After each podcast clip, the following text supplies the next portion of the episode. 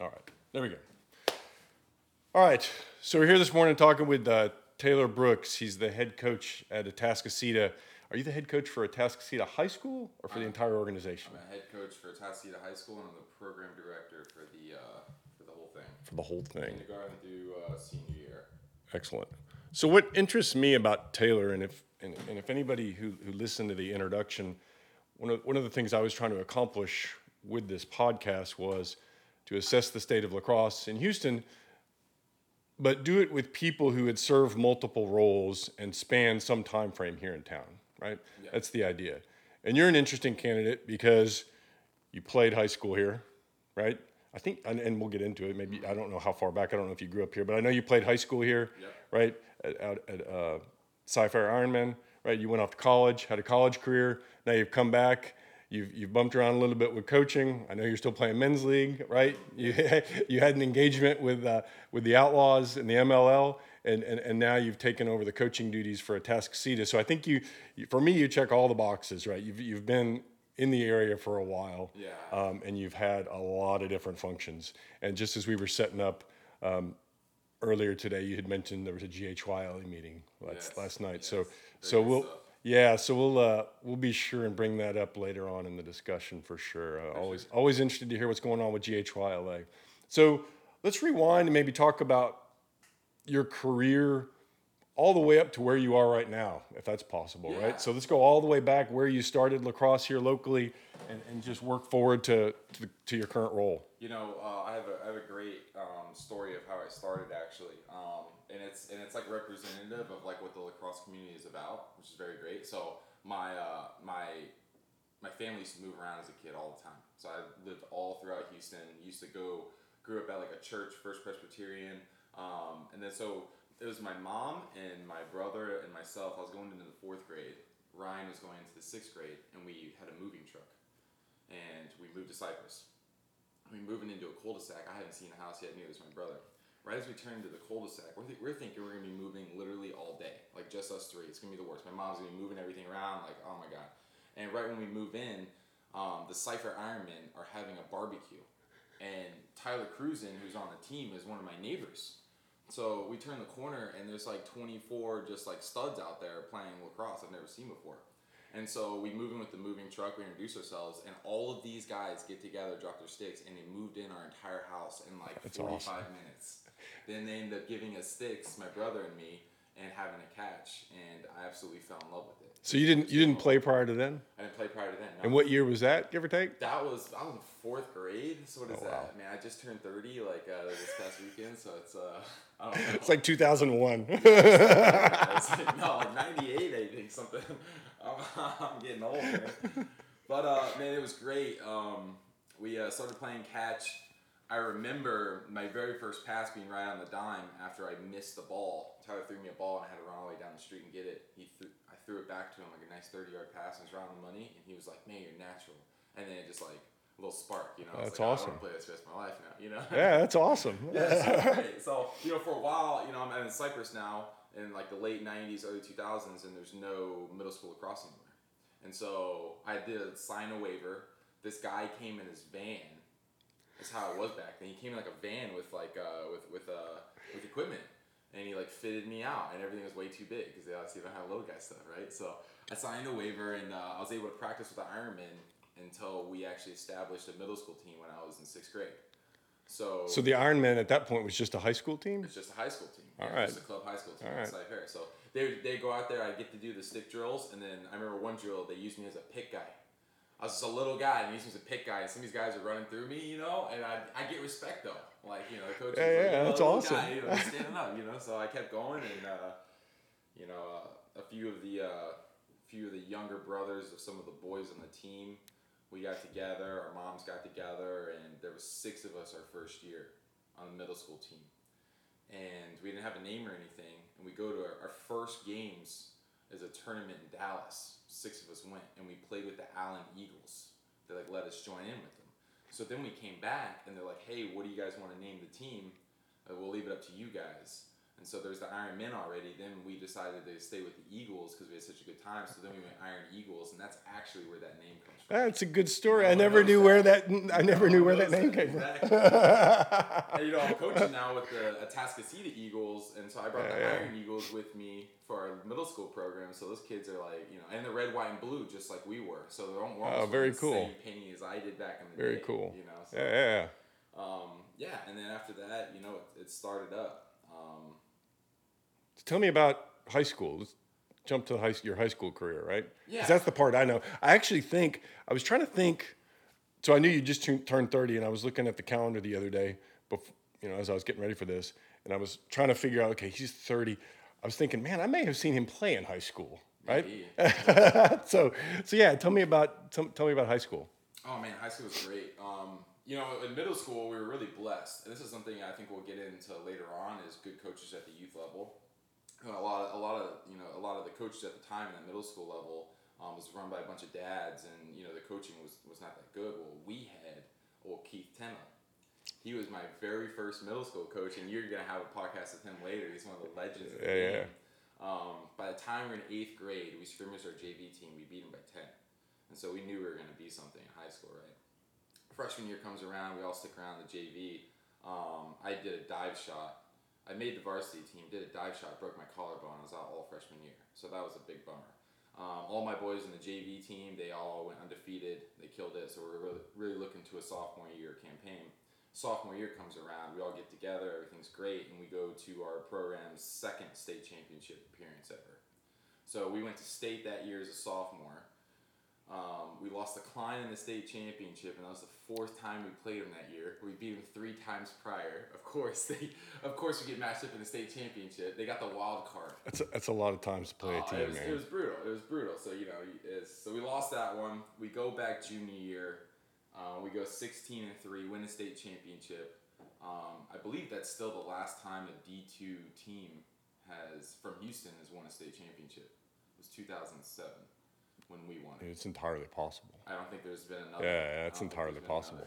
Um, and then you know, hey, we keep going. That was my junior year. Um, I got some All-State honors. I was All-State midfielder, and uh, next year, senior year, we went 18 and 0 to the state championship, and we lost to the Highland Park team that we beat the year previous. And then that Highland Park team went to win state at the D1 level two years in a row. So that team was really good. Gotcha. Um, I think all in all, we lost eight games, eight games in four years. That Cy Fair team. Um, it was it was really good, man. High school was a lot of fun. It was it was good. Seeing the, the game grow, Cy Fair at the time, we, we had a lot of kids. We had kids from Cy Creek, Cy Fair, Cy Falls. Even Langham didn't have a team at the time, so we had two kids from Langham. We had a few kids from Magnolia. So we were we were pretty big. How do you remember? I mean, it sounds like the coaching experience at the high school level was was was positive, right? So I'm curious about your that that experience with coaching at the high school level back then, and then you also touched on a little bit. You were dragging boys from all these different schools, right? Yeah, yeah. So so back then was it was it really the Wild West as it relates to administering the, the league and these teams, or, or do you do you remember? I, I, I do remember, and it kind of was the Wild West, and you know we got a lot of flack for that because we had so many kids from all the other schools. But you know when you look back at it, we only had yeah, you know eleven kids from Cy-Fair High School, and then we had another eight from Cy Creek. So there's no way we could have had our own team, you know. So I mean, it kind of was the Wild West, and uh, you know now you go out there and you see you got Bridgeland, you got Cy Woods, you got Langham, Magnolia. Um, it just wasn't that big yet, you know, and. Uh, you know, when it comes to my high school coach, Coach Wilkie, he was he was awesome. He's we all loved him. He's the greatest guy ever. You know, he didn't necessarily uh, know the X's and O's like uh, you know maybe KT or, or someone else who's been around, you know, from Long Island or something. But man, the guy. Uh, the guy made us the fastest, the strongest, and most disciplined. You know, we're not dropping the ball. You know, so it worked out. He must have had some impact because he's your assistant coach now, right? Well, and, and, and a big part of our success also in high school is that I was able to play with the same group since sixth grade. So we had known, you know, I know my Mann's about to back cut somebody, or George is going to win the face-off or going fast break, you know, and so that was a big part. And now you see that a lot today. If you don't have a feeder program, you basically, you know, um, you're basically screwed in terms of you know longevity and how, how you're going to win um, down the road. You need you need a youth program. And fortunate enough, back in the day, we had one before a lot of people did, and that really helped our success. Right. Yeah, later on for sure. So how did you go from, you know, admittedly the wild west of Houston lacrosse back then, to college. Oh yeah, man, that was that was crazy. Um, I knew so so Mikey Powell is the reason I started lacrosse. He's uh he's a Syracuse great. Uh, for the people who don't know him, he's he's probably the in my opinion the greatest college lacrosse player of all time. You know, better than Lyle, better than everyone. He he changed the game. And what I noticed from him is that he's a uh, he's like 5'6", 150 pounds. Right. I was a small guy. My brother played football. He didn't do that well because he was my size. Always getting beat up, and I'm like, I wanna I wanna score goals and you know not get tackled. So um, he was he's a huge reason um, why I started playing the game. Um, what, what was your question? I totally forgot it. The one you just. Oh, just how you got from the, the, the wild west of Houston lacrosse back then into college, right? How did you Oh, how did yeah, you how did you get to yeah. college? How did you land where you did, and then just kind of build off that about your college career? I forgot I was going into Mikey Powell and I forgot I was going into that. So, and I'd always wanted to go play at Syracuse. I wanted to be Michael Powell's. I want to be number 22 on the chest. So Hell yeah, who I doesn't? Went to, uh, I went to Syracuse camps. I went to Syracuse camp and I forgot who it was. Someone had told me, someone went to go play college ball off of Ironman. And he was like, yeah, no one's going to come recruit you down here. You have to go find where you want to go. I was like, I want to play Syracuse. I'm gonna dream high. You know, I'm going D1. Let's do it. You know. and so I went every year. Um, and while I'm, while I'm at the Syracuse camp, uh, you know, the Lemoyne coach is there. They're in Syracuse. Clarkson was there. Nazareth's there, and they come and check out kids. You know, so while when I went up there a few years, um, I got I got a few looks. I ended up my junior year taking um, a big five day college trip to uh, Syracuse, then Lemoyne. I went to Clarkson right after that, and I went to Nazareth. Um, and it was a lot of fun. It was a, I knew I wanted to go up to New York to play as the hotbed. you Yeah, yeah. So um, Lemoyne College, they offered me a, a big scholarship.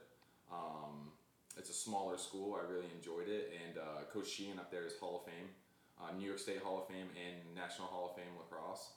Um, at the time, he had won like three or four national championships, and uh, and, I, and I really liked it. You know, the, the school was beautiful. Was, I like the small classes. You know, and I never really thought I'd want to go D two, but uh, in the end, I was very happy I did. You know, we lost we lost like five games in four years. I got to play in two national championships in 09 and 2010. Um, 2010, I actually scored and became the first native Houstonian to score a national championship, Yep. which is uh, is a February issue of Lacrosse magazine. I couldn't believe it. Uh, Stacey Stacey McKay, she's the one that, that found it. Yeah, yeah. Uh, I was so happy. Uh, my mom's got like ten of those magazines at home. That's So- awesome. yeah, it's pretty cool. That's something you can like put on a resume. That's, it was pretty neat. So you know, I, I got lucky with that. I, I got lucky with Lemoyne. Um, you know, it's even today with recruiting, which we'll probably get into later. It's just so it's so hard for these Texas kids to get looks. You know, it's even harder Yeah, back it then. So. You know, as, as as we're looking at my highlights with Sheehan on like recruiting day, he's looking at like Michael Mann, my other meeting. He's like, "Where's he going?" Or George and Justin Castle, D guy, Travis Tab, you know. And so he's just uh, he wanted us all, but he's it's, Well, that's what happens is I, I and, and I've seen it firsthand, right? These college coaches, they you know they make contact and form a relationship with one player like you, right? And then it just kind of branches out, Yeah, right? All of a sudden, they're seeing your film and they're seeing other boys on that same film, and they're like, "Hey, who's that?" Yeah. right? and he, he wanted several of us, but you know, I kind of I kind of had the lacrosse bug more than more than my other you know buddies. You know, they, they like to stay at A and M and you know uh, play at MCLA, which is fantastic. You know, Right. My buddy uh, Michael Mann went to Sam Houston and became the third all time MCLA points leader all time. He was like Yeah. 400 points, something like that. He had a great time. You know, um, having to wake up at 5 a.m., do a workout, go to school. Go to your practice, do another workout, and then do homework. I actually, I actually enjoyed it. I was, I was, uh, Man, you got to get your day organized, right? You it's do. structured. You do, you do. And I like Yeah. it structured, you know? Yeah. It's, uh, it, it's good stuff. It is. So, how did you, when you wrapped up your career at Lemoyne, how did how did you end up back here in Houston? So I came down, I needed, uh, I needed uh, to finish school. So um, I made a deal with Sam Houston and Lemoyne, basically. Um, so I didn't have to go back to Lemoyne a fifth year and pay, pay ridiculous tuition because I didn't have scholarship at that point. You know, Right. Playing. Um, I said, hey, can I take uh, the two classes that I need to graduate to finish at, at Sam Houston? Just kind of count them as Lemoyne classes, so I have to come back. They agreed. So I went to Sam Houston, finished those two classes in 2013, and that's my first year of coaching actually. Um, was with Jim Perowdy. He was the head coach. I was the offensive coordinator for Sam Houston State. That year, we went as high as number two in MCLA national national rankings. We beat Palm Beach Atlantic. We went to Florida that year. Um, we beat Elon, which is number eleven. Uh, and we went to national championships in Greensboro that year, which was fantastic. I think, and I think uh, if I if I remember my local l- lacrosse lore properly, that's the year of the big fight with you and University of Houston that left Steve O bloodied, as I recall. Oh yeah, yeah, yeah, that, yeah, that was good. That was a that was a championship game, which was actually televised locally, which is pretty neat. Um, yeah, yeah, I, I remember Steve O coming off the. Uh, I was, so I was at that game. yeah, yeah. And I remember Steve O, that game got really chippy at the end, right? And I remember. Steve O coming off the field and he just, he got clocked. He dude. also had a like a YouTube little highlight where he did it behind the back, and you know Evan Freed, he's a D guy. Uh, he completely turned his head around, and then Steve O scored it. It went viral for like two days. Oh, that's crazy. awesome. Yeah. I didn't know that. same, same game. Right after that, he made a head-on collision. and Steve was bloody all over the face. Very It was- cool. It was really neat. Yeah. So you landed at Sam Yeah. and I, were you there just that one season? Just that one season. Okay. Yeah, I just had to finish school. I actually stayed a little later just just for a little more fun because I had not really experienced college like that, you know. Hun- Huntsville's a different creature. a very different creature. I was glad I was there for a year, but I'm never going back. I'm staying. I see your Sam Houston hat on. I get you. I. I still help with the team though. I sent a couple of my Tostitos boys there recently. You know. yeah, so my son's going there, right? Oh, and he, cool. and he's up there Oh, stirring the pot, That's trying to trying to get something organized. Like, Yeah, yeah, who knows if it'll ever if it'll it'll ever happen. hopefully though. Yeah, yeah. So after Sam, I think maybe that's where my story picks up with you because I, I'm, I think, if I remember correctly, first time I met you here in Houston in a coaching role, I think you were coaching for John Peraldi at Episcopal briefly, weren't you? Yes, I was. Um, I went to, I had went to Emery in 2014, Okay, all right. and I wanted to take my hand. at- At this at this time, I knew I wanted to coach, and, and, and do it, you know, full, full Right. time and do that. I knew I was going to have to be an assistant coach and work work hard to get up the ranks, you know. Um, and I went to Emery Emery Weiner, um, small private school down here, uh, and I taught I taught there as well. And I found out I did not like teaching. Oh my gosh, I did it for a year. Uh, I got that under my belt, but it was it was the worst. You know, it, I wanted to be. Uh, I was the offensive coordinator with uh, Jim Perotti there, John's right. brother. So, Yep. You know, I followed Jim to Emery. He got me the job there. Um, you know, the lacrosse coaching became teaching first for eight hours a day, and then coaching, and then I just I just couldn't handle that. So um, after that, I left and went to Episcopal and became the defensive coordinator. Flip sides on that with with John, Jim's brother. Gotcha. And uh, I think I remember playing with you at like men's league. That's like the, one of the first times we had met. It could be, man. it was feels like forever ago, Yeah, right? sure, sure yeah. So let's fast forward to where you are now at Atascocita. I know a little bit about the history of Atascocita because I think there was a little bit of a history before you arrived there. There was. I think. So I'm curious if you could tell me about that history before you arrived, and then, you know, and and maybe you know your coaching experience there and all, but also dig into a little bit about the organization, right? Kind of how they spun up, what's working, what's not, right? Yeah. Dig, dig into that administrative aspect as well. Yeah, so, so to start off with that, I was at I was at Emery and I went to Episcopal. I was at Sci Fair, and then I was at Kingwood with Chris Arnold and Mike Block. Um, you remember Chris Arnold, Yeah, right? I, I still talk to Chris. Yeah, me too. Yeah, me too. yeah. It's my birthday. I miss that guy. Anyway, so uh, I'm there, offensive coordinator, and finally uh, Chris was the guy. He called me when he, he had left Kingwood, and uh, I'm looking for a head coaching job at this point. I've been an assistant coach for four years. I'm ready to take the next step. Um, he, uh, he called me and says, "Hey, this new program right south of Kingwood needs, needs a head coach, and I think you'd be perfect for it. The people who are trying to hire you are fantastic. Their names are the Doxies. Um, the Doxies now started. They played for Kingwood, but and there's several kids at the time who played for Kingwood or in Tascasita, but such a Right. drive. We need to make a new team. Um, this young man named Jacob Doxy uh, basically got a bunch of his buddies who wanted to come try it and did a tri lacrosse day at, at Tascasita. To his surprise, about 30 kids came out. Like crazy. Oh. Tascasita, we have a lacrosse team now. So that year, I think it was 2000 and uh, oh boy, I've been there for like three years now. I think I started in 2016. Yeah, 2014 was their first year. They uh, he contacts Mike Ormsby and says, "Hey, we want to make a team." And this is you know THSLL is here. Um, he says, "Yeah, but you know you guys are a brand new team. There's D1, D2. You guys will be Division two, and y'all are not playoff eligible. You know, like like a brand new team can make the playoffs anyways. You know, so Just to make sure you really know your place, right? yeah, exactly, exactly. You know, so as you and I know, starting a brand new lacrosse team with no players is like the hardest thing ever. It's painful. You had Jacob Doxey, who's all lefty, and he's dodging three guys getting goals. You know, um, I wasn't there at the time, so that was with uh, Randy Block, Mike Block's younger All right. brother. Yeah, yeah. Randy was their coach the first two years, um, and also Justin Summers was there as well. Um, so those guys, those guys did the hardest job. I think they did a great job. They, you know, you get beat up the first two years. I think they won two games the first two years. But you know, what what what, what are you supposed? What are you to gonna do? Yeah, exactly. So they did the hard stuff. They get beat up.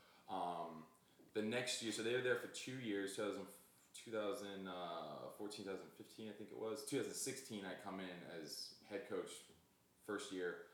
Um, I'm beyond excited for this opportunity.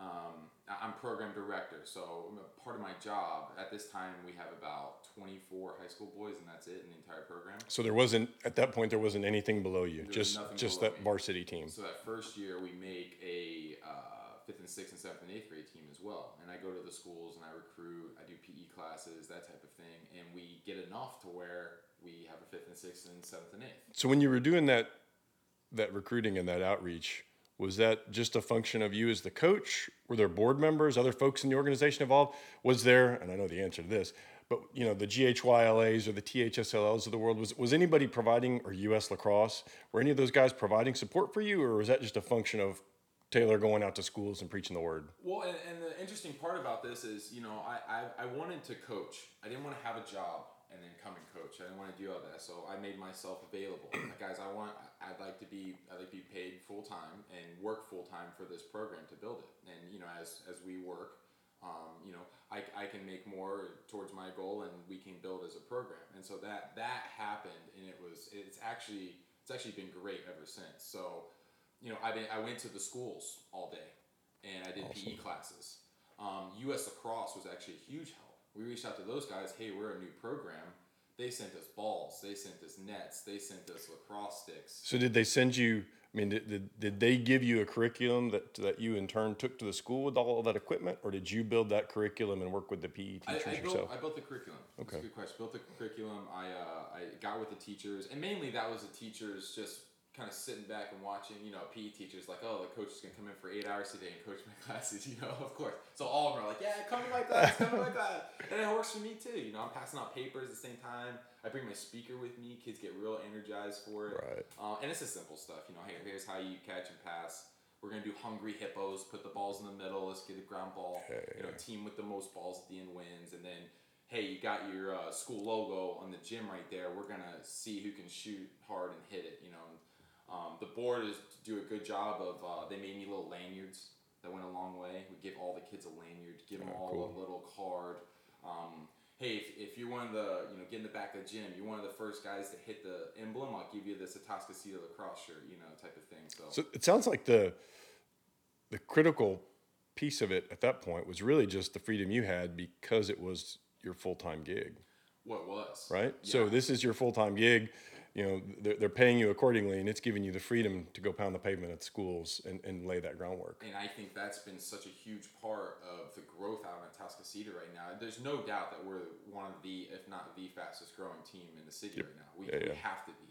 You know, uh, just just two days ago, Kelly Stoddard, my youth president, did a tri trilax for free thing, right? And we've done it before. We maximum had like 30 kids come out. Well, we had 100 kids come out the other day. I don't know if I told you this yet. We had 100 kids come out. Outstripping your capacity, man. We had, we had 55 kids say they're interested. and We've already had 30 sign up That's awesome. from kindergarten to eighth grade. It's Yeah, that's insane, awesome. and it's only getting bigger and bigger. But you know, I attribute that to to early Toscasita, and this is the Doxies, the people that hired me. They they went out on a limb. Of course, they did their homework and made sure I was the right guy for it. But Right. they understood that if they had a guy who could go to these schools and and I know my stuff, you know, and coach the right lacrosse and get everyone excited and play music and be positive, which is really big nowadays. Right. You know, um, that we can grow this program. And since we've been able to grow that, you know, we've been able to grow in money and size and and being able to do um, bigger things, which has been huge. So how does that differ from if you go back to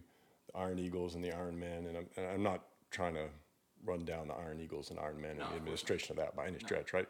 But just as a comparison, right? It, it, it sounded like back in the day, right? It was a little more organic, right? You mentioned the guy in his van out there fitting equipment, right?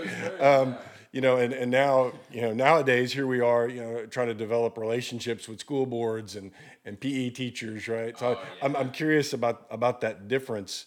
I mean, clearly the, it was successful with the Iron Eagles and the Iron Men, right? Yeah, and I, you know, I think we got lucky. You know, that was a specific, uh, that was that was that was a specific thing. You know, we had just been lucky enough to.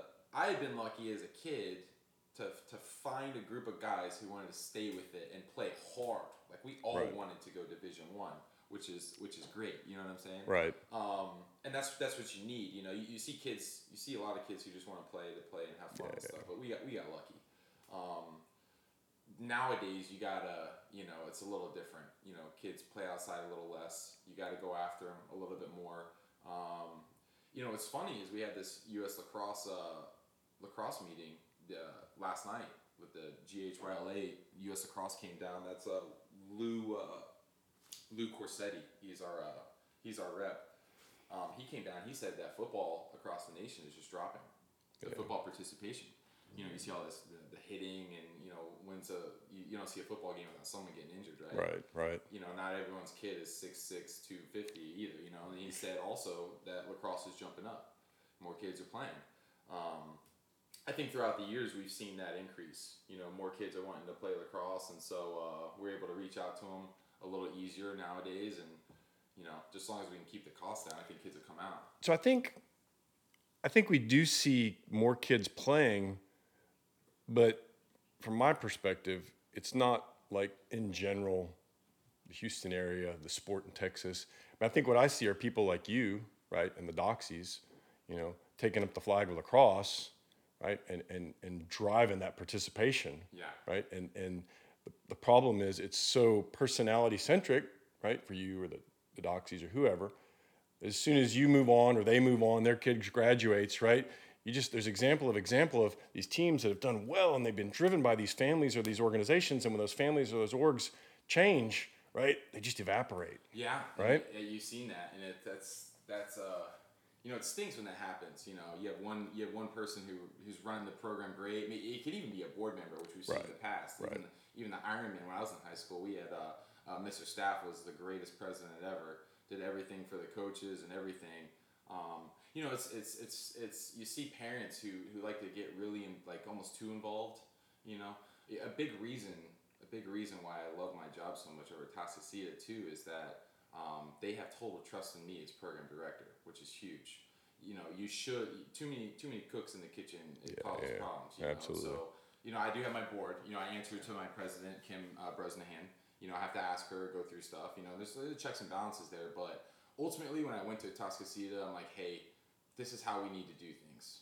You know, I can't have board members telling me, no, you can't, you can't do that. You know, Right. I tell them, hey, if we're gonna change this around, we're gonna need if we want to make this varsity program a state championship contender, which I think now today we, we are. We're gonna be up there. Yeah. Um, you gotta you gotta trust me.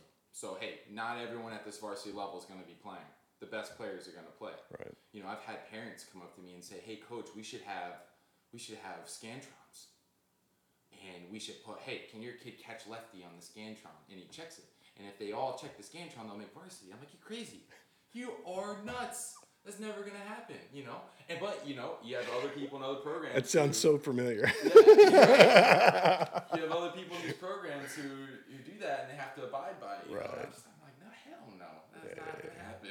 You know. Yeah, that's um, so they give me the freedom and they they've given me the trust and the respect to be able to build the program, um, kind of how I, I I told them I was, you know, years ago. So what's what's the value or importance of your relationship or the organization's relationship at the high school level with the school district or the individual high schools? That is that's that's a good question. That's something we've been working really hard with the high school, um, the high school board, the president or whoever it is, the principal. Um, so for the first two years before I got there, evidently they just wouldn't even talk to us. Um, you know, they had a play lacrosse thing day one time out in the school, and they had a, one of the school officials come out and basically kick him out. We're at a point now where last year, Atascocita got brand new turf, and they're letting us use it once a week. And it was kind of a trial thing. This year, we're hoping to get it two, three times a week. Um, their football coach, it took me it took me probably two years to get a hold of this guy, but now that he's done, and I've talked to him, I went out and did a little lacrosse thing at one of their football practices at the end. And of course, we had three, four boys come up and you know very interested. Two of them joined up. Right. Um, it, it's it's it's a slow process, and it's something you got you have to do though. You know. But have, have you discovered during the course of that, creating that relationship with the high school? For me, when I've done that in the past, and I've done that a couple times, it's it's a it's a very uneven relationship, right? The school district has the lights, they have the fields, Oh, right? They've got the boys. The football coach has all the boys sequestered in a dark room somewhere, Sure right? And, and and you're going into this relationship saying, please just throw me some crumbs, man. Yeah. right? So, I mean, I, I'm sure you found that experience, tr- the you know, the same in a Atascocita. But h- how did you get from there to where you are now, right? Oh well, again, it's just persistence, man. It's uh, it's like you know, you start off getting whatever you can get, like you say, you know. And I, and I consider us pretty lucky, you know. I- I'm fortunate to have a president of Atascocita High School who who knew who Jim Brown is, who played lacrosse and he loves him, you know. And so he gave me that, and I was like, okay, this guy, this guy's probably in, you know. Right, right. Um, the football coaches, you know, once we get warm with them, you know, they're like, yeah, lacrosse is cool, you know. They, and a big part of that too was getting that home field. And so when we got that home field at Atascocita High School, all of a sudden our first home game, we see the pres uh, the the principal out there, the football coach out there, the athletic director, and they're seeing. And all of a sudden we went at, we went a big game there, and they're like, cool, you know, yeah, yeah, you guys can come back here and practice type of thing, and just. But if there's one piece of trash on the turf, we're kicking you off. You know, it's, you know, so we got there's rules, there's restrictions there. Right. You know, but, But that that speaks to that unequal relationship, right? It's- it's- it is because he, he they don't take that same tactic with sanction sports. Well, and at, Right? at LeMoyne, you know, I, I watched programs like West Genny up in Syracuse, New York. They ain't like that. That's like they're that's like they're starting, you know, uh, Right. football players out there, and the the head coach for the football teams out there cheering them on, and you know, Right. it's uh, that's that's that's what that's what I want. That's what I want. But when are we going to get there? I don't know. I think UIL is going to be the big step that that causes that uh, that separation to you know close up a little bit because that's what they have up there. They have the Northeast. They have all Right. the support and they have the want to do that. It's a it's a total culture thing. You know, down here you've got three sports and that's you know football and it's uh, baseball and then spring football.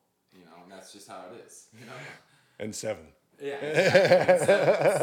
and, and we don't need your lacrosse, you know, ruining my sevens. You Yeah, know, yeah, so absolutely. You know, but for the kids who have come out, every single one of the kids, every single one of the football kids has come out. They've all said, "I wish I joined earlier."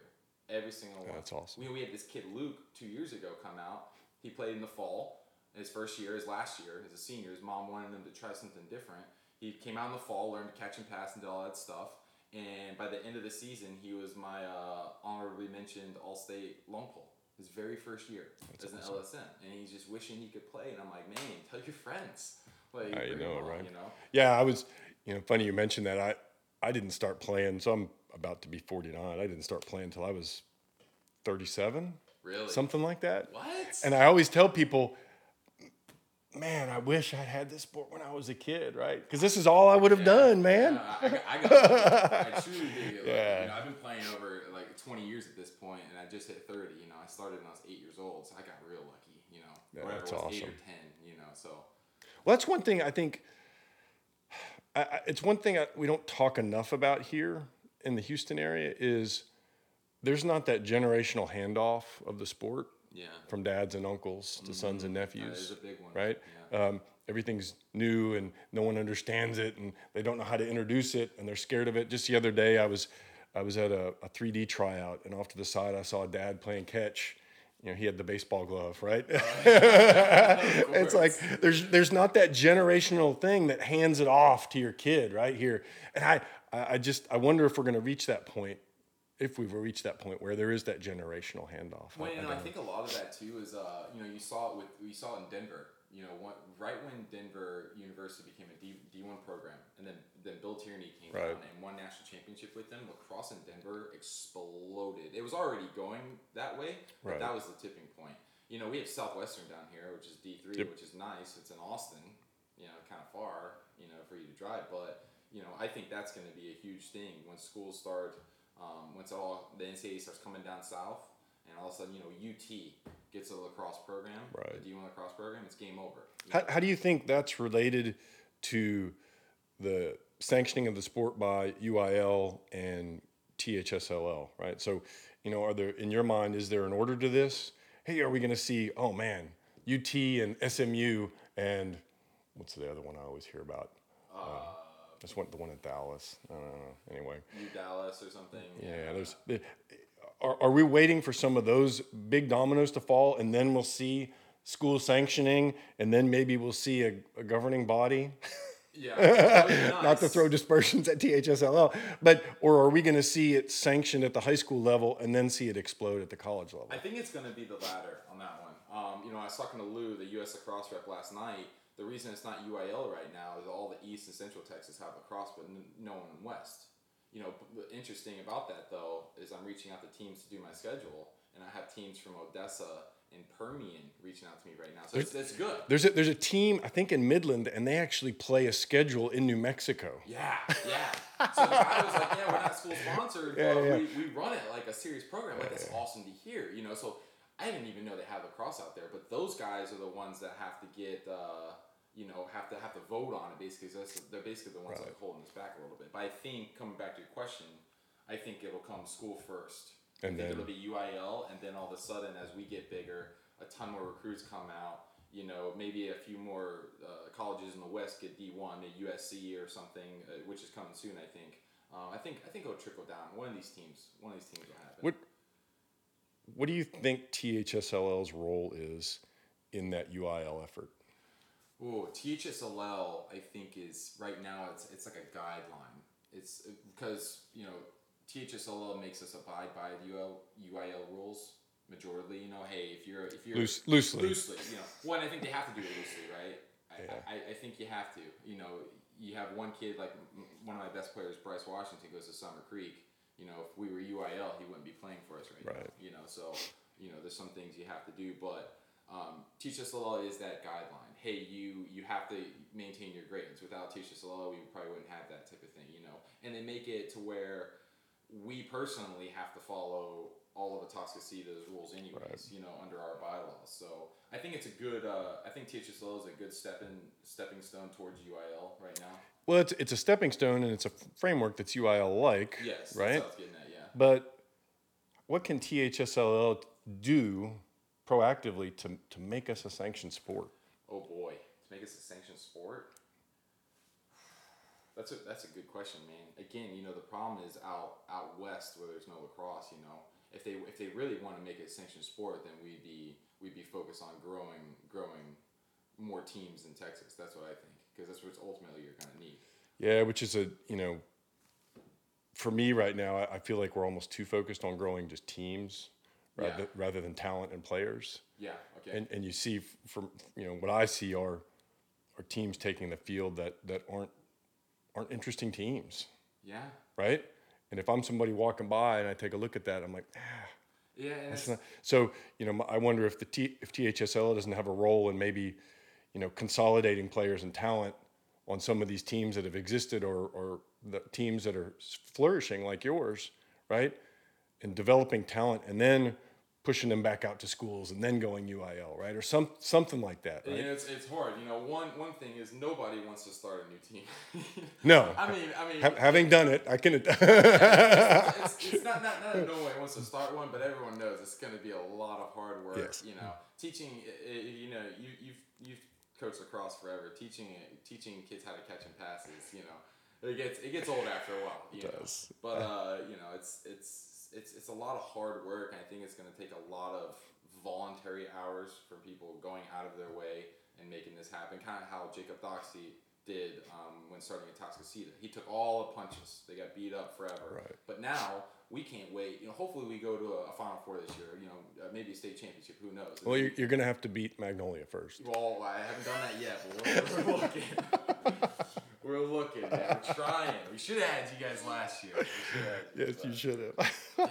so you mentioned uh, the GHYLA, GHYLA meeting last night. You mentioned U.S. lacrosse. Um, historically, you know, through my 11 years or whatever it's been that I've been engaged here locally, there hasn't been a real big U.S. lacrosse presence. Um, yeah, I think there's those one-off examples, right? Got some sticks, got some support, but I think you know more broadly, I, I don't know that I've seen a lot of U.S. lacrosse presence. Your experience may be different, mm. which I think is important if, if you want to speak to that. But I'm I'm interested what their participation was last night at the GHYLA meeting, and maybe if there was something that came out of that that kind of gave you a clear vision for what they're going to, what U.S. lacrosse is going to be doing moving Well, forward. they, they actually they actually surprised me. You know, when when people think U.S. lacrosse, I think they automatically think insurance company. You know, they're like, oh, if I if I tear my ACL, then they're gonna pay for it. Yeah, Which is- exactly. Which is, part of what they do, and they're actually really really good at that. You know, Right. Um, just some just some just some facts people that know. You know, U.S. lacrosse insurance covers a broken windshield at practice. It covers uh, a broken jaw at practice. It covers a lot of different stuff, you know. Even uh, he made an example of one of the coaches got hit in the in the jaw or the head uh, a week ago somewhere in the Midwest, and uh, lacrosse he ended up paying like five hundred out of pocket. Oh, wow. a coach at like a tournament, which is fantastic. But um, to get to get to your point, um, uh, U.S. lacrosse, um, they surprised me. So right now, a lot of the teams around the Houston area just don't know. We're, we're one of the only teams that has taken advantage of this. Is uh, they offer grants.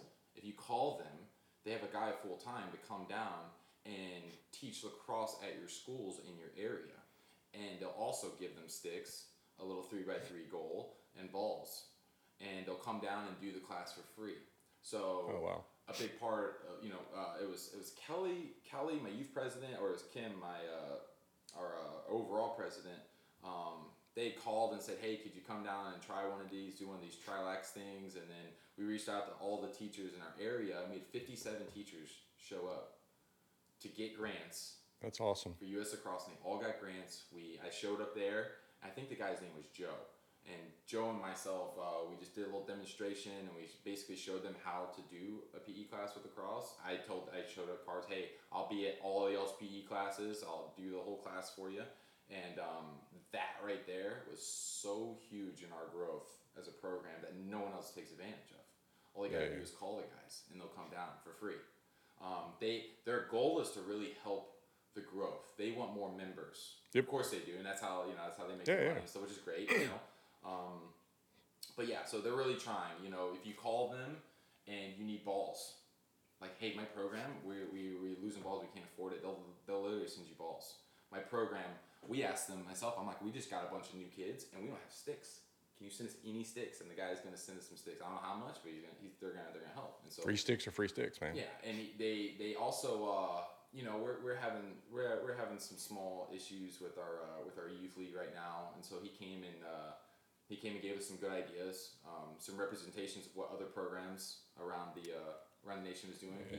this guy works in Georgia. Lou, he coaches in Georgia, so he gave us a lot of Georgia um, influence there. Yeah, I've, I've heard reference. Not to interrupt you, but No, I, I've I've heard reference to in the discussion around sanctioning the sport here in Texas and UIL and THSLL. I've heard reference to the Georgia model, and I heard reference to that specifically as it relates to coaching. Right. So you know the concern here, at least my concern, uh, I think other people share it here in Texas, is as soon as it becomes a sanctioned sport. I'm out of work. You're out of work, right? The, Yeah. the, the, all the, all these coaches that we have, right? we lose that resource and we're way short on coaches and officials Yeah. right so as part of that discussion i was talking with somebody from us lacrosse at one point recently and they made a reference to the georgia model as it relates to coaching do you know what that is I don't. He, Okay. But he, he was talking about that that what you were talking about. Hey, I'm, I'm a coach who's making full time money. We're building the program. We're doing everything. All of a sudden, it becomes UIL, and now I get a district pay, which is maybe like a fourth of what I was making. You know, just for a random example. You Right. Know what I'm saying, and all of a sudden, I don't want that job. All of a sudden, you're telling me that I have to teach now, and on top of coaching, which is another big thing. You know, and he said that happened in Georgia. And Oh, so they had to deal with it somehow. while to assimilate to that. You know, Oh, people wow. people left, people and then new guys came in, and so that's that's another issue that we're gonna have to face later on down the road. yeah so it, it, it, and here's an administrative trick uh, i don't know if it's still true or possible steve kirk so i don't know if you know steve kirk steve kirk founded the varsity team at friendswood high school Yes, I do. 10 That 12 was in 2008. yeah We played them my Long time ago, year, right? Senior year, 2008. Yeah. So Steve Kirk was a, a, a strident believer in the UIL model mm-hmm. for lacrosse, and he wanted everything that lacrosse did to look UIL. So when they pulled the plug and said UIL, they'd be ready to go, right? So one thing he mandated was that all the coaches were school district employees, right? Which on mm-hmm. its face is like, oh man. Yeah, I don't know. But what he did was he became a school bus driver. he got he got his license and basically got a, a quote job as a school bus driver. And he would, you know, once in a blue moon, he would drive the basketball team right to Clear Lake, cool. right, or something like that. But technically, I think he was a he was a, a school district employee, right? So he was checking that box, right? Yeah, yeah. So maybe we'll all become school bus Well, drivers. That's awesome. Hey, if, we all, if we're all doing it, man, let's do it. We can all you know, go with each other. Who's got the coolest bus? Uh, yeah, I like the sound of that. so yeah, Steve great. Kirk, way he was ahead of his time, maybe. That's great. I didn't know that. Oh my goodness, man, that was a long time ago. You know, and I do remember them uh, freshman year. I'm sorry, my senior year.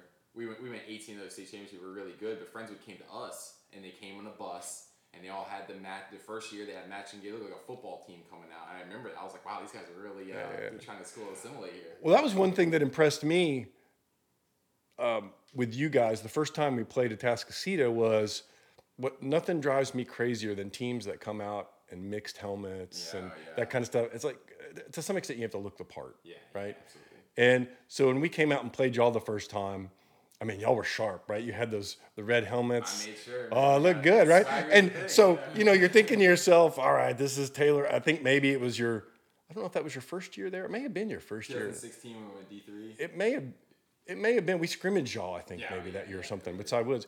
And I, I- remember thinking, man, Yeah, at least they looked the part, right? with Wilkie, right? Well, I was the I so I was the the president of Sodwoods. I started Oh, the yeah, Sodwoods. that's right. He was he was on the coaching staff. I was just the knucklehead Yeah, administrator. yeah, we, we, had, we had, yeah, we lost that game. I remember. Yeah. Um, but yeah, so yeah, you got got to look the part. That's right. I, I'd have the boys wearing the same socks if it was up to me, but that's just Well, me. yeah. I, I, well, we do have them wearing well game day. You know, we have them wearing the same socks. But you know, at, at Atascocita, we've implemented a, a two-year upgrade. So every two years, we're getting new helmets and jerseys, and this is this is the year for us. So the the helmets and jerseys does does the team own and manage those, or, or is that just you know the players know? Hey, next year is the year we refresh, and I'm going to have to invest in a new helmet and a new. Yeah, so they'll, they'll have to invest in a new helmet, and, and Gotcha. but I, I do a really good job of doing team sales. I work with Lacrosse Unlimited, so I get you know massive discounts. Free free plug for lacrosse unlimited Yeah, exactly. Which is great. You know, it helps them wake up in the morning, you know, and, and do something. You know, so uh, um, but no, that's and it's part of. Uh, I think that's I think that's actually important. You know, just like you said, you got you got to look the part, right? You know, so like, uh, like every two years, we're getting the top notch stuff. Right. You know, maybe not not so much the jerseys, not getting the Nike supplement, supplemental stuff. Even- but it, it- it's just at least it's the same helmet.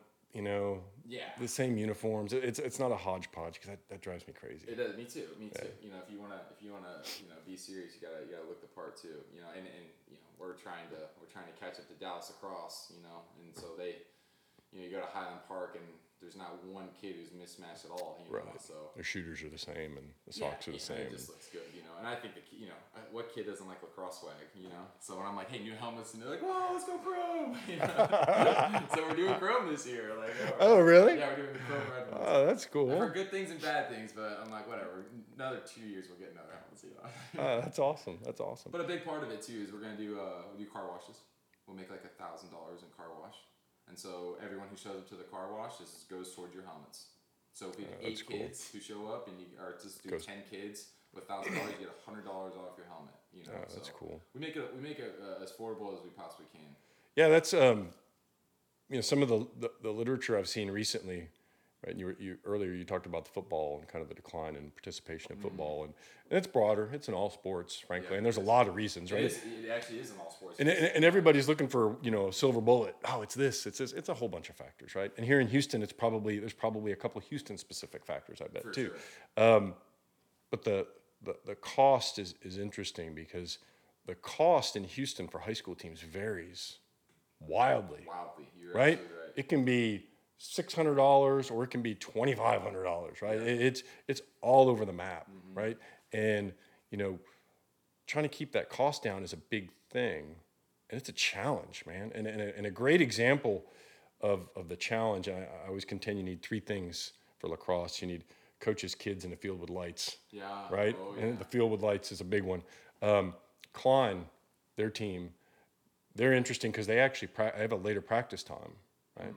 And as a result, they leverage a field with lights. Yeah. Well, they pay for that. They pay to practice on that field with lights, and it's a huge budget item. That's a huge budget item.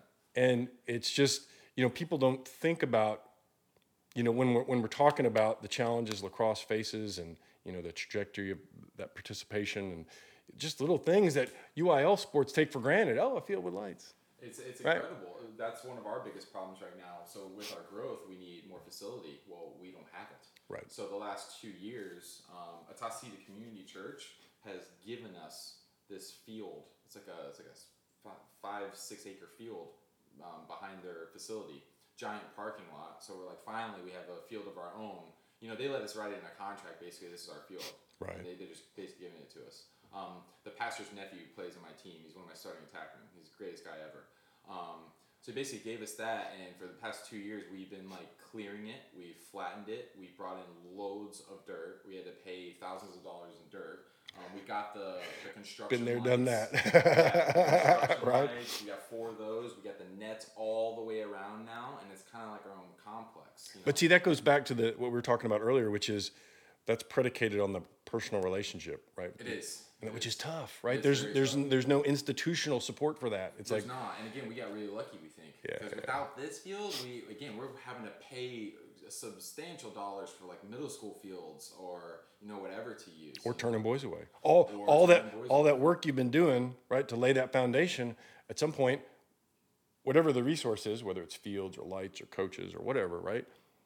You, you, you don't have capacity in one of these resources, right? And then all of a sudden you're turning boys away, right? So last year we hit hundred at our youth, and we capped it at hundred because we didn't have any more field space. So we literally last year in the spring had to turn down 10, 15 kids. Told them you can't play, which was the worst because It's a killer. We can't we can't field any more kids. Yeah, that's a But now now the field's going. Now we should be able to blow up. You know, we're hoping to have you know two fields at the same time. Our girls team, our new girls team is going to be using it too. So hopefully we can keep it in shape. Hopefully the high school you know sticks to the word and lets us use it three times a week, which would be huge. You know, so. Um, I, I think I have no doubt they'll let us do that too, since we we've we built that relationship after years. So hopefully they hopefully where, they stick to where, it. where does that relationship? Who's the touch point for that relationship right now? The right. touch point is the athletic director. Who is it on the on the lacrosse side? On the lacrosse side is me. It's you. is me or, or, or Kim, our president. And obviously, we try to keep it between you know us two and, and one other person. Again, too many cooks in the kitchen is wrong. Yeah, Um, yeah, yeah. But uh, you know, hey, it's we, we even we even went to a uh, we even went to a meeting with them, and the, these guys didn't show up our first year. When in 2016, we went to a meeting with the school, and these guys didn't even show up. Like that's how much they didn't care. And then they're like, "Oh, sorry, my bad. Something came up." It's like, okay, and, we, and you know, you kind of have to suck it up and be like, "It's okay. We'll meet you later." Again, that unequal relationship, right? I'm with you, man. Everything, every scenario you It's described, it's like that's dead on. It's something we're proud of at this point. Right. Like, oh God, these guys like us. They're, they're talking to us. We're, we're getting in. You know, I can talk with the football coach. He says he likes lacrosse now. You know, he comes up to me and asks me questions. It's nice. You know, it's like, it's great. That's awesome. One of the little bit broader view, right? So when I look, we're talking about participation and growth, mm-hmm. right? And, and, and one thing I keep going back to, you know, you can look at all the the participation numbers and in all the sports, all the sports they're declining, right? And lacrosse is no exception. You look at U.S. lacrosse's numbers and they're declining. Mm-hmm. But another measure I look at too is if you look out over the last 10 years and look in the THSLL South and look at that list of teams, you know, D1, D2, and then now D3, you see very little, very few teams moving up, Yeah. right? Friendswood moved up, Seven Lakes, which there's some discussion about Seven Lakes moving back down right now, right? So very few teams are moving up the ladder, but you got teams that are, I mean, we, we've I don't know if we've recreated or just started to leverage that D3 designation, but now you have teams that are actually dropping all the way down out of D2 into D3, right? So, mm-hmm. so one thing I look at from a growth perspective is how many competitive teams, and by by one of those definitions is that D1, right? Tag. How many competitive teams are there, and is that number growing? And man, in ten years, I'm not sure it's grown. I don't think it has grown. I think it's decreased actually. Yeah. You know, you have the Woodlands down here, who's an absolute powerhouse. They've won city for the last twenty years. Right. But no one's been able to dethrone them. Um, nah, man, that's tough. I mean, it, it, you see more teams are dropping. You know, you have Right. teams like uh, uh, Bellaire or West Side. You know, give it they don't have the youth program and the structure yet, but those guys have been around for twenty five years. Right, and they're dropping out into that D three category, Yeah, right? exactly. Like the in Division threes for the, the, the new guys, Right. You know, and so that's that's uh, it's tough. You know, And what I think what's happening is a lot of those schools, right, as the areas around those schools change, right, going back to the cost, right, and declining participation, as the socioeconomic character of that school changes, right, that those participation rates decline, and then they Bellaire, whoever it is, I mean, Bellaire used to be a good program back in the day, right? Really good program, yeah. and they're rebuilding it. No disrespect to what they're doing because they're, they're working really hard at rebuilding it. Yeah, yeah, yeah. Um, but you know, they, they they found themselves kind of falling down that ladder, right? And it's a, it's a, it's a bummer. And they're not the only ones. I'm not picking on them. There, there's others too that are that are dropping out the I bottom think, of I think a big, I think a big, uh, a big reason why that's happening, and we talked about this earlier, is the uh, consistency with coaching. So I know, I know Bellaire. Uh, I work at the Lacrosse Unlimited down here, and the Gatliff brothers work with me. Ben Gatliff is the manager there, and he coached at Bellaire. I'm sorry, not. Uh, he played at Bellaire when I was playing in 2008, and they were pretty decent. But he told me they had a new coach every single year. You cannot Yeah, have structure and stability with a new coach every year. And s- since then, Westside has had a new coach every single year for the past 20 years, you know? And again, that goes back to who wants to who wants to try to build a program, especially on the free time if you're a coach that has a full-time job What's yeah, you hit the nail on the head, right? Again, going back to your situation, you know, you you've carved out a pretty nice spot, right? Oh, yeah, I'm lucky. I mean, this is your job, Mm-hmm. right? And people like me, I've, I've got a full time gig, right? Don't get me wrong, I love coaching's my passion, right? That's what I It is. love doing, Yeah, I right? But the reality is, I've got to, you know, pay for my kids' college and feed feed my wife. Well, that's, that's the thing. Interview, I was like, I don't have a kid, I don't have a wife, I don't have a dog. Like, I was like, I'm ready to recruit for you guys. I can do anything. That's very Right. appealing. I'll sleep in the car. It doesn't matter. That's good, you know. but that's missing. So one of the one of the things I contend, and I could be way off base, and you you'll have an interesting perspective on this too. So when you play men's league, right? I contend men's league is the first place you see new faces in Houston lacrosse. Yeah. They're kids that graduated from school back east. Mm-hmm. They're coming back to town. This is their first, you know, their first spring back home. A lot of good jobs here. People are moving here. Exactly. Mm-hmm. Right. So they're they're in the energy industry. They land here and they want to go pick up. They find the men's team and they go play. So you, you, you back in the day, I always felt like we found a lot of new faces in men's league. Hey, you coach, where'd you play? Are you interested in coaching? Right. There was a really fertile ground to get find coaches. I don't know if we see a, a lot of new faces nowadays. Not not like that.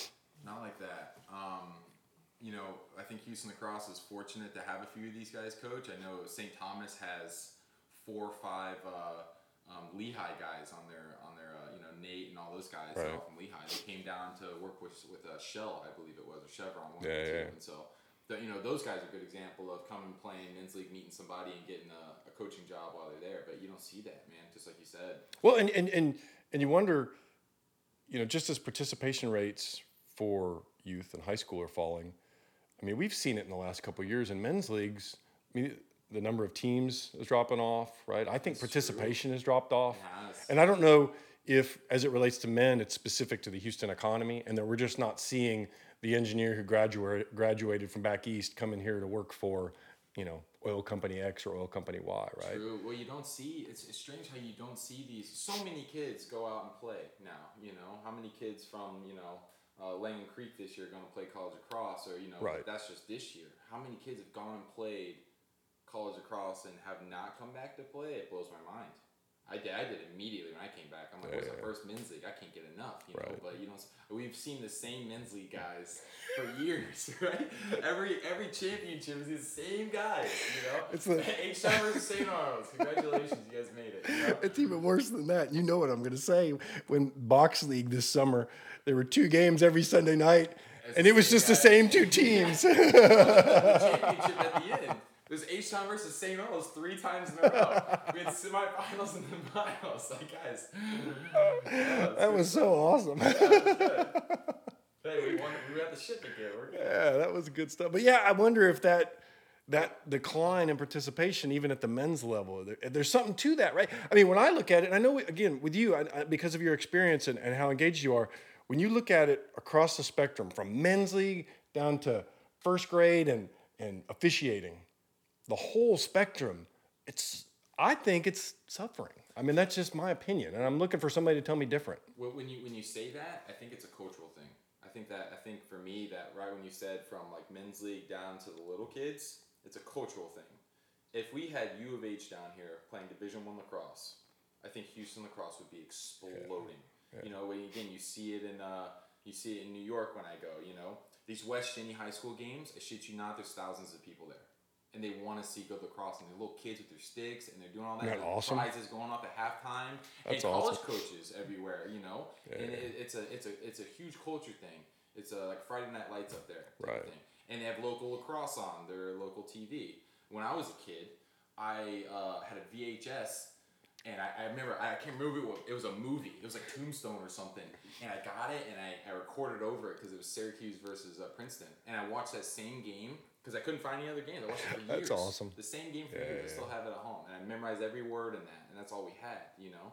Um, But are we going to get so assuming decreases in participation generally, right? Again, I think I, I still contend cases like you where you've got people who are passionate about it. You're driving participation, right? But in general, participation is declining. Um, assuming that, have we built enough of a foundation in the local lacrosse community that's going to weather that that storm? So if you go back east, right? Go. I love to watch MIA games the best. on YouTube. Oh my the world, gosh, yeah. you got to be kidding me. Boys I'm- Eye McDonogh, it's crazy, right? It's the best across and the, and and I, I, I love watching those games. Those people are passionate about it. Like you said, the stands are packed. And if there was, if the sport there was to take a hit with declining participation or, you know, some kind of financial hit, I think there's a foundation built there that would weather it, Oh yeah. right? I'm not sure we've built that foundation here yet. That foundation goes back almost hundred years, doesn't it? Right. Yeah, for for deep. You know, how, how long have we had? Uh, you know, decent decent lacrosse here? It's not that long. You know, so I mean, we're, we're pretty young in the scheme Yeah, of yeah, yeah. things. You know, if we if we were to take a hit, you know, I think the lacrosse community in Houston is a great community. You know, we have people like Stacy McKay who brings shootout for soldiers down here on our own time. You know, we have people we have people who do this basically full time. The Littners, The Littners, another one, great uh, seven seven for sevens tournament is amazing. You know, so I think we do have a base community that, that supports Houston lacrosse, and I think we would survive. Um, in terms of, I think the hardest part for us is is not so much the survival, but the but the growing and trying to catch up to everybody else. I think that's the hardest part.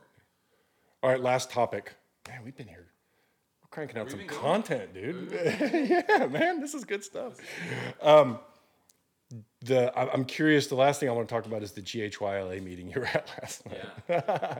so I think we talked about it earlier. I held several different leaderships roles at GHYLA uh, for I think three or four years. So I, I do have an interest, more than a passing interest in GHYLA, and I'm, I'm familiar with the politics and the characters and everything else, right?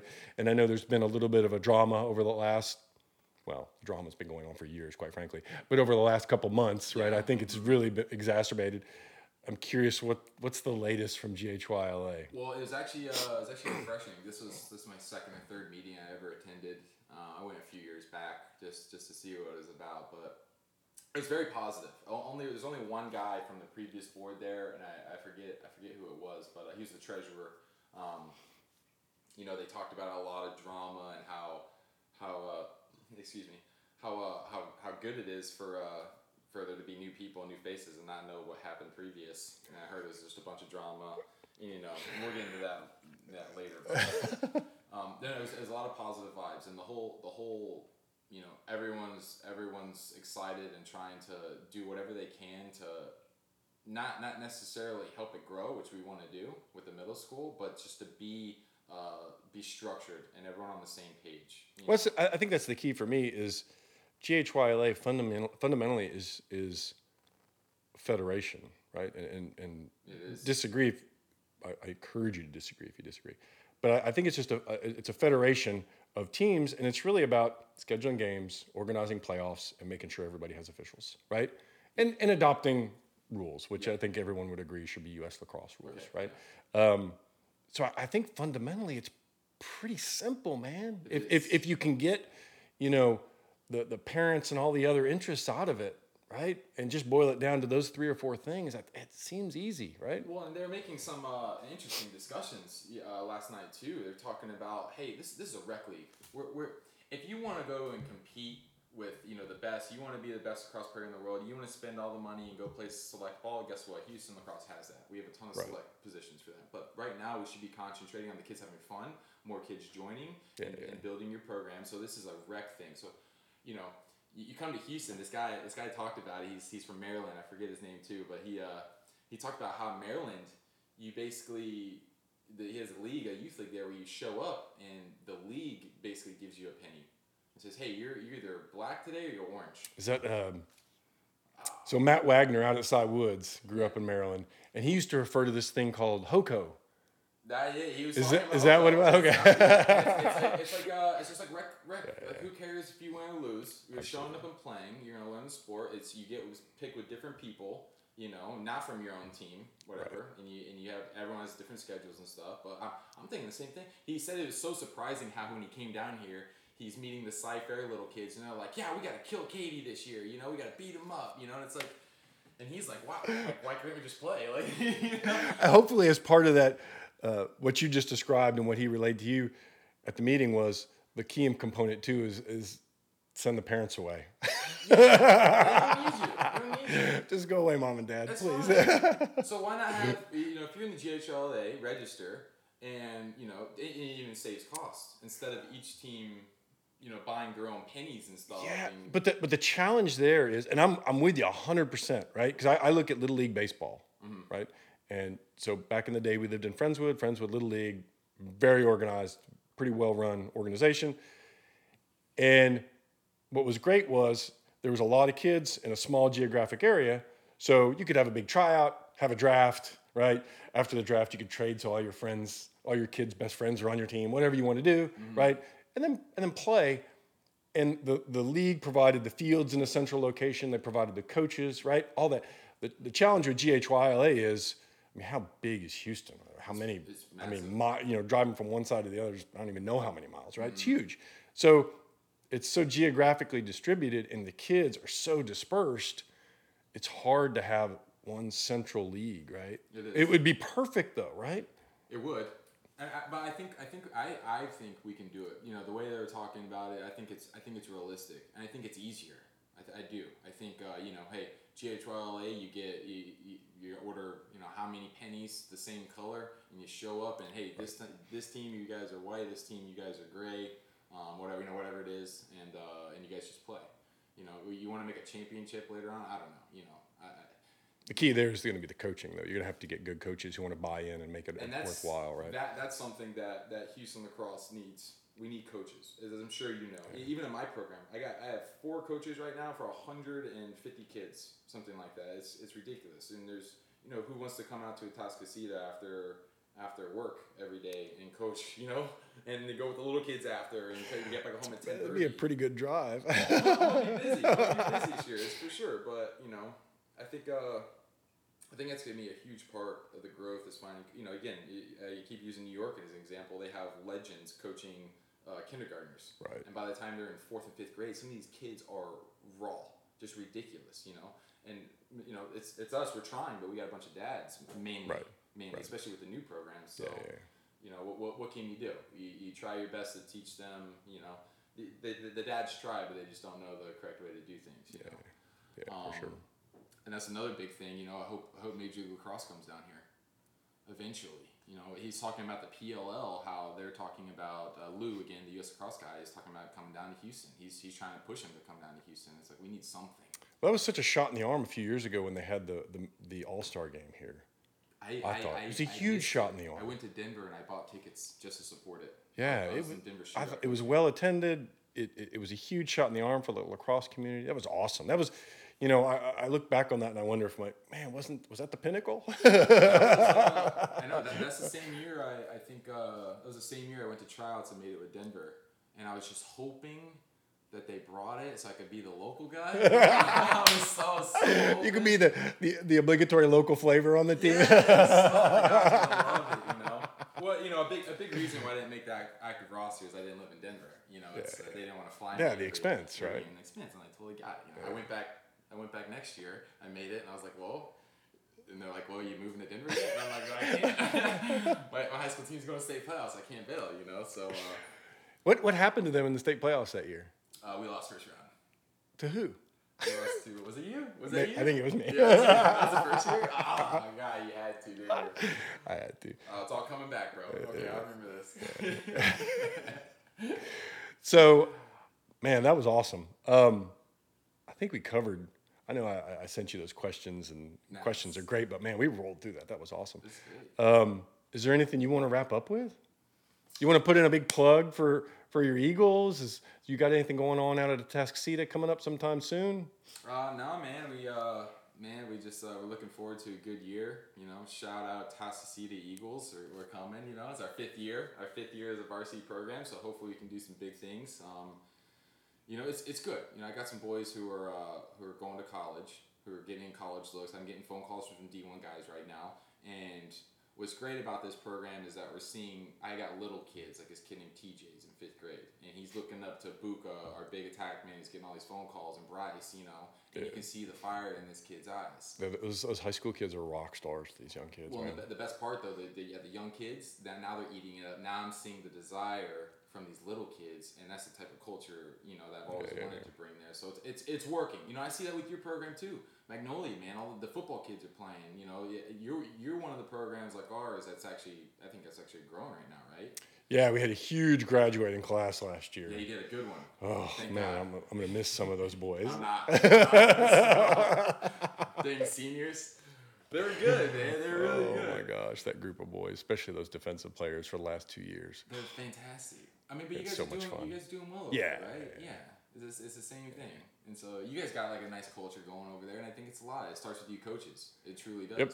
Yeah, Yep. Well, and we have resources, right? So we, we, we talked earlier about fields with lights, how important that is. It is. Oh, we've got fields with lights, Yeah. and you, you have no idea because that, that frees up your ability to go get coaches, It sure does. right? Because if you're coaching immediately after school, you think you're going to get that guy working out at BP who played back east, who's got some Mm-hmm. coaching experience, who works till five. No, Yeah. you're not going to get him. Well, you know, you know, for you know, people who are listening who are coaching and need help, U.S. Lacrosse is huge. Reach, Yeah. Just reach out to them. Yeah, that's good. I mean, that's that's really good news. I, I, I, I knew they were available, but I didn't know what kind of impact they were really having firsthand. Mm-hmm. So I think that was awesome. That was awesome You news. call them and you say, "Hey, this is the only field we have, but we can't afford the lights." The guy said, "We'll pay for lights." They'll do anything they can to help you grow your program awesome. in, a, in a reasonable. He's, Yeah, he yeah. kept saying, "I'm not Bank of America or whatever it is," but you know, they, they, they help as much as they can. So you know, I encourage anyone you know with the new program. It's all you got to do. Last year, we're the only people in Houston to utilize it.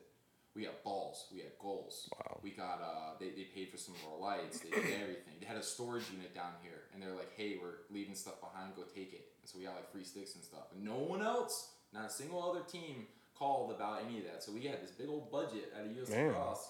That's all you got to do is give them Y'all need to get sneak in there, and y'all need to get competitive with the Atascocita Yeah, organization. I just gotta wait. so we can uh, so we can take it all. Yeah. awesome. Well, hey, thank you so much for coming, man. yeah, that was awesome. I I really appreciate it. It. Thank you. Yeah.